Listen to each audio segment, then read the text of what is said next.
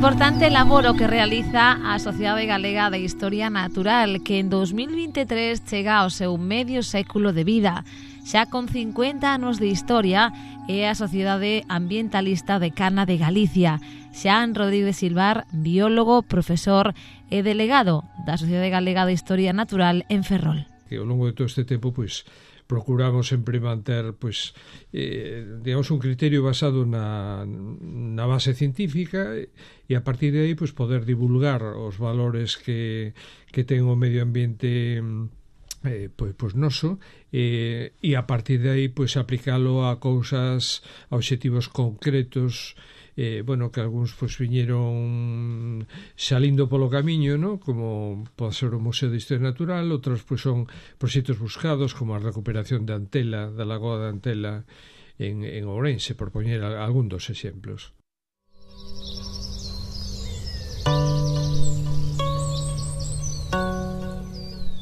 O Museo de Historia Natural de Ferrol é unha instalación divulgadora e científica a disposición do público. Procede da actividade social da Sociedade Galega de Historia Natural ou doazóns particulares e toda a mostra está feita sen dano á natureza. Precisamente a delegación de Ferrol é a máis numerosa de todo o conxunto. Naceu en 1979, cando aínda non se pensaba tanto nos plásticos nin no cambio climático.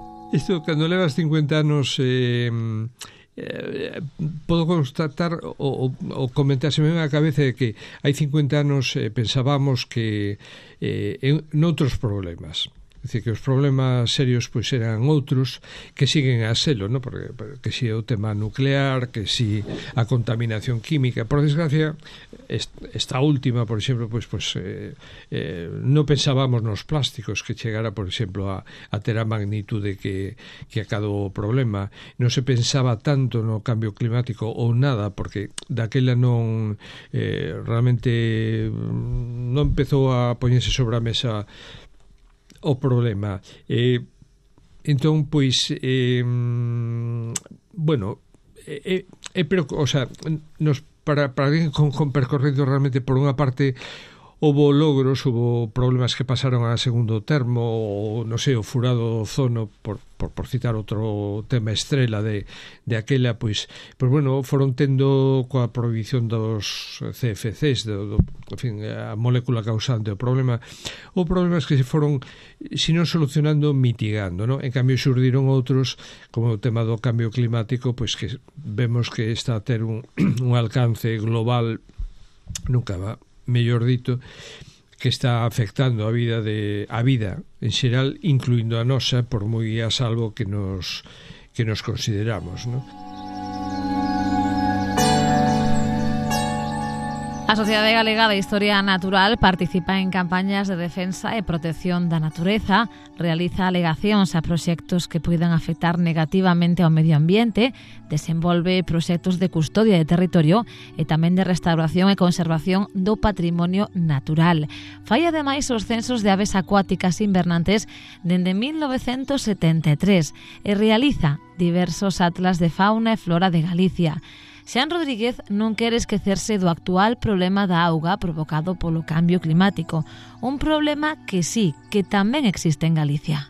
Pese a que aquí en Galicia hai xente inocente que aínda sigue pensando que en Galicia non hai problema de auga, eh, bueno, está moi equivocada, eh, a nada que se interese no tema eh, debe saber que hai un, unha tensión moi grande para abastecer correctamente de auga os, eh, en fin, a, a vida os, eh, as poboacións tanto se xa illadas como, como as concentracións cidadas que foron eh, medrando. E entón eh, bueno, eh, problema dos cultivos eh, eh, en fin, to, todo este conxunto de, de factores que, que antes, eh, xa digo, ni estaban postos sobre a mesa, agora si sí son un reto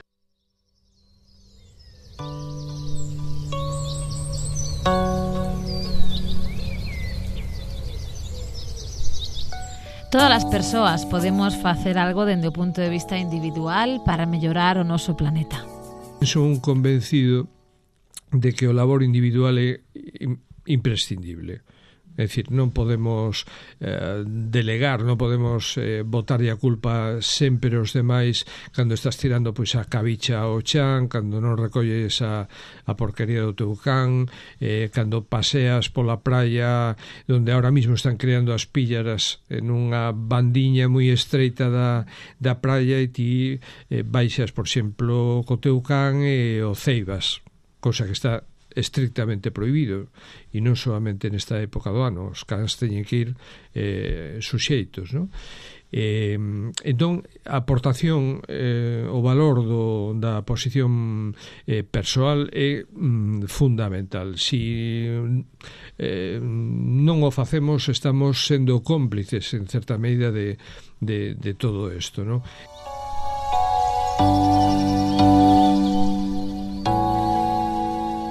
En realidade, é máis sinxelo do que parece en algúns casos é retomar hábitos da infancia. Entón, para xente pois, pois, da miña década, que xa estou a piques de, de soplar un, algo que leva un sete diante, pois, e, e que somos nenos que baixamos con coa bolsa da compra ou coa cesta da compra eh, a facer os recados á tenda de cercanía ou de proximidade, como se agora, agora no? a da señora Emilia na, no meu caso, no? o levabas o casco de vidro para coller un cuartillo medio litro de aceite que se envasaba a granel, etcétera, etcétera. Claro, para nós todo eso eh, que desapareceu con cos plásticos, con o volvernos ricos, cos supermercados e con todo isto, pois un tanto chocante que teñas que seguir reivindicando, eh, digamos, esas accións da túa nenez, ¿no? que, bueno, poden parecer intrascendentes e tal, pero non o son en absoluto.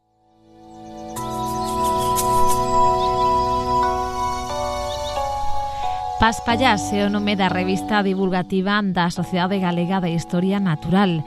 Tamén editan Braña, a primeira revista científica en galego.